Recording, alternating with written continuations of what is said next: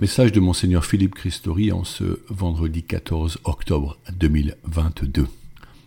J'étais seul et nu et vous m'avez visité. Depuis des siècles, les catholiques égrènent leur chapelet pour former un collier de roses pour Notre-Dame, d'où le mot rosaire pour cette prière.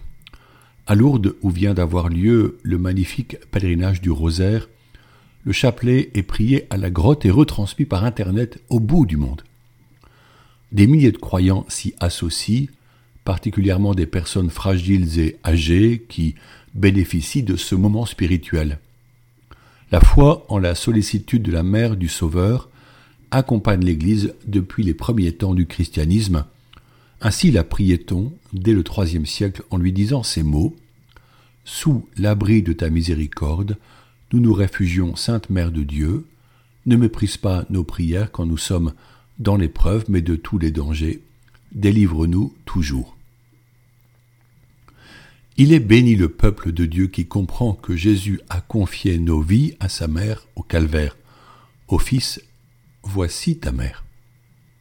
Saint Bernard, grand réformateur de la vie monastique au XIIe siècle, fondateur de l'ordre religieux cistercien, donne l'image de l'aqueduc pour désigner la Vierge, c'est-à-dire qu'il la voit comme le canal de toutes les grâces que Dieu veut nous donner. Cette vision se retrouve dans l'iconographie de Marie, dans l'église de la rue du Bac à Paris, où l'on peut voir des rayons qui partent de ses mains et qui représentent les grâces que Jésus veut communiquer. Depuis le calvaire et l'échange étonnant entre Jésus, Saint Jean et la Vierge, chaque disciple est enfant de Marie, qui nous garde et qui nous protège sous son voile, ce qui veut dire qu'elle nous garde en son cœur immaculé. À Chartres, depuis l'an 876, nous gardons la relique du voile de Marie, donnée au chapitre de la cathédrale par le roi Charles le Chauve. Je propose à chaque Eurélien de venir en pèlerinage en ce mois d'octobre, en famille si possible, pour prier devant Notre-Dame du Pilier et devant la relique du voile. Nous avons tant d'intentions de prière. La paix que nous souhaitons en Ukraine alors que la ville de Kiev est à nouveau bombardée. Le refus d'une future loi favorable à l'euthanasie et au suicide assisté. Les violences faites aux femmes et la lutte du peuple iranien pour sa liberté. Tant de mots qui font souffrir tant de personnes dans le monde notamment avec les conséquences désastreuses du réchauffement climatique. Les difficultés n'appellent-elles pas un surcroît de don de soi? Jésus accueillait les malades, les grabataires, les lépreux, les personnes tourmentées par les esprits mauvais, les veuves esselées, les enfants. Il ouvrait son cœur à la détresse des païens, des soldats romains, des samaritains honnis par son peuple, il se faisait tout à tous.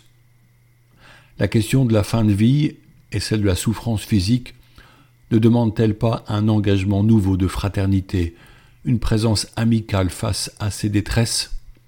Est-ce que nos communautés paroissiales peuvent créer un nouveau service d'accueil permanent, ouvert aux personnes en besoin d'écoute? Beaucoup de souffrances morales ou psychologiques sont extrêmement difficiles à soulager mais nous savons par expérience que la possibilité d'être simplement écouté est très précieuse. Qui écoutera? Par vocation, chaque prêtre doit proposer de longs créneaux hebdomadaires pour une écoute simple, pouvant conduire au sacrement de la réconciliation. Mais les prêtres ne sont pas disponibles en permanence, et toute la communauté ecclésiale locale doit se sentir concernée. Des formations à l'écoute sont mises en place quand une demande se fait jour, car écouter n'est pas une affaire aisée. Cela demande du tact, de la bienveillance, une empathie sans jugement et sans conseil hâtif, une disponibilité pour recevoir le récit d'une vie douloureuse, un zèle pour prier avec les personnes et annoncer que Jésus est notre consolateur. Toute écoute catholique devrait se conclure par une prière sobre et profonde avec la personne, qu'elle soit croyante ou non, chrétienne ou d'une autre religion. Quelques mots adressés ensemble à Dieu notre Père peuvent suffire. L'écoutant chrétien ne garde pas pour lui ce qu'il a entendu, mais le remet dans le cœur de Jésus. Tout vient de lui et tout repart vers lui.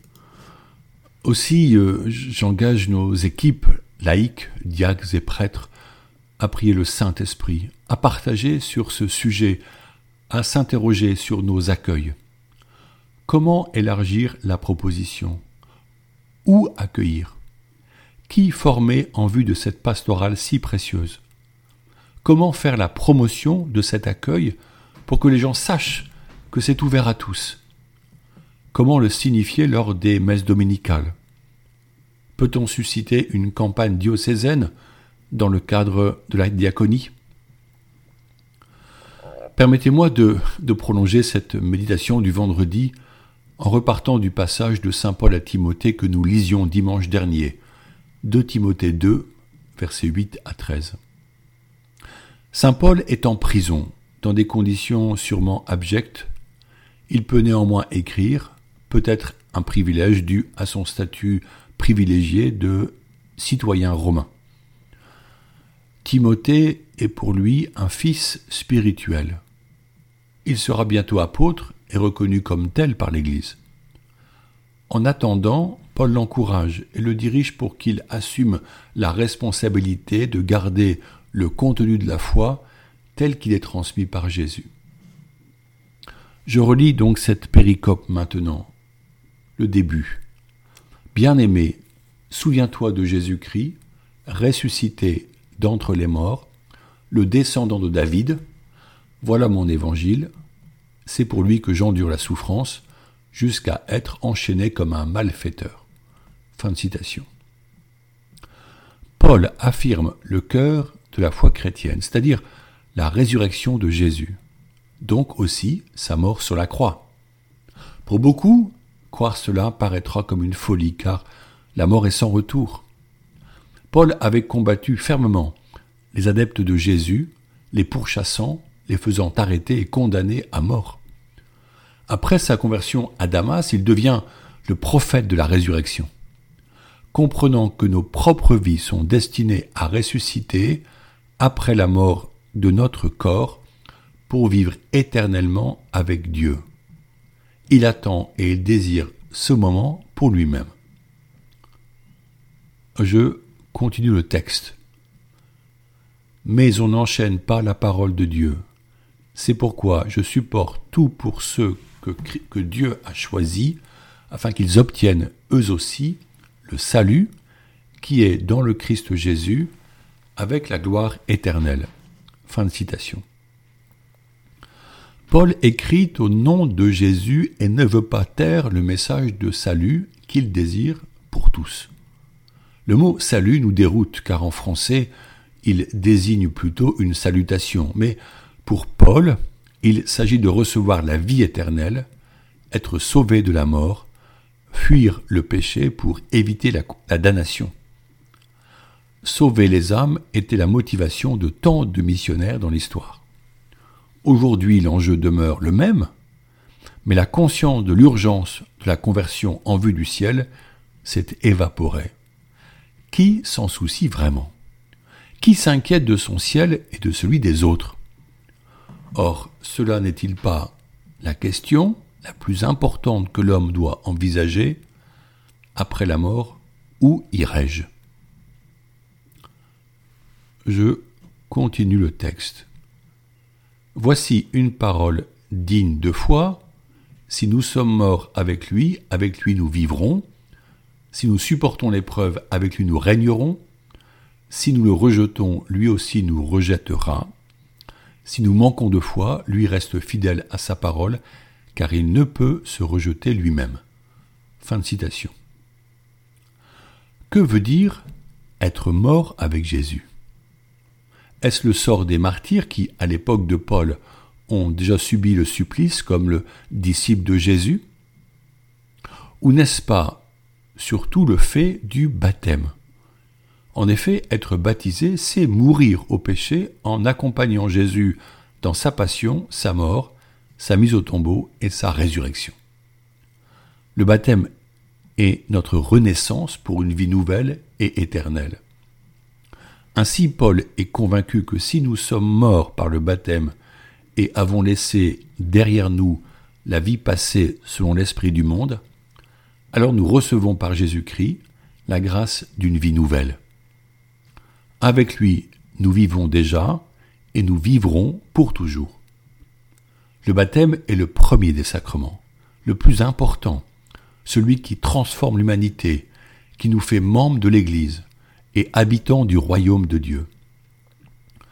Par les autres sacrements, le Christ soutient notre itinéraire, renforce notre attachement à sa personne, libère et nous associe à son sacrifice. Et Paul ajoute que Dieu est fidèle et ne reprend pas ses dons même si nous sommes infidèles. Cela appartient à sa nature divine. Dieu est amour et l'amour est toujours fidèle en Dieu car il est parfait. Dans ces mots de Paul s'est glissée cependant une terrible affirmation. Si nous le rejetons, lui aussi nous rejettera. Quel drame si nous sommes bannis hors de la communion trinitaire. Quel drame d'être exclus de son projet de salut. C'est pourquoi nous persévérons dans l'écoute de sa parole et sa mise en pratique. Nous aimons et nous servons nos frères et sœurs pour que ce monde soit plus humain. Dieu nous a confié les uns aux autres. cela est une belle mission pour nos communautés. En ce mois de Marie, prions une dizaine du chapelet pour la paix. Demandons à Notre-Dame de nous accompagner dans notre quotidien. Je propose cette prière qui fut donnée par Saint Jean-Paul II. Ô Marie, secours des chrétiens, nous nous tournons vers toi dans nos nécessités, les yeux remplis d'amour, les mains vides et le cœur plein de désir. Nous nous tournons vers toi qui nous fait voir ton Fils, notre Seigneur. Nous levons nos mains pour recevoir le pain de la vie. Nous ouvrons tout grand nos cœurs pour accueillir le Prince de la paix. Mère de l'Église, tes fils et tes filles te remercient pour ta parole de foi qui traverse tous les âges, montant d'une âme pauvre, pleine de grâce, préparée par Dieu pour accueillir le Verbe dans le monde, afin que le monde lui-même puisse renaître. En toi s'annoncer comme une aurore le règne de Dieu, règne de grâce et de paix, règne d'amour et de justice, né du mystère du Verbe fait chair. L'Église répandue à travers le monde s'unit à toi pour louer celui dont la miséricorde s'étend d'âge en âge. Au secours des chrétiens, protège-nous, brillante étoile de la mer, guide-nous, notre-Dame de la paix, prie pour nous. Bonne journée.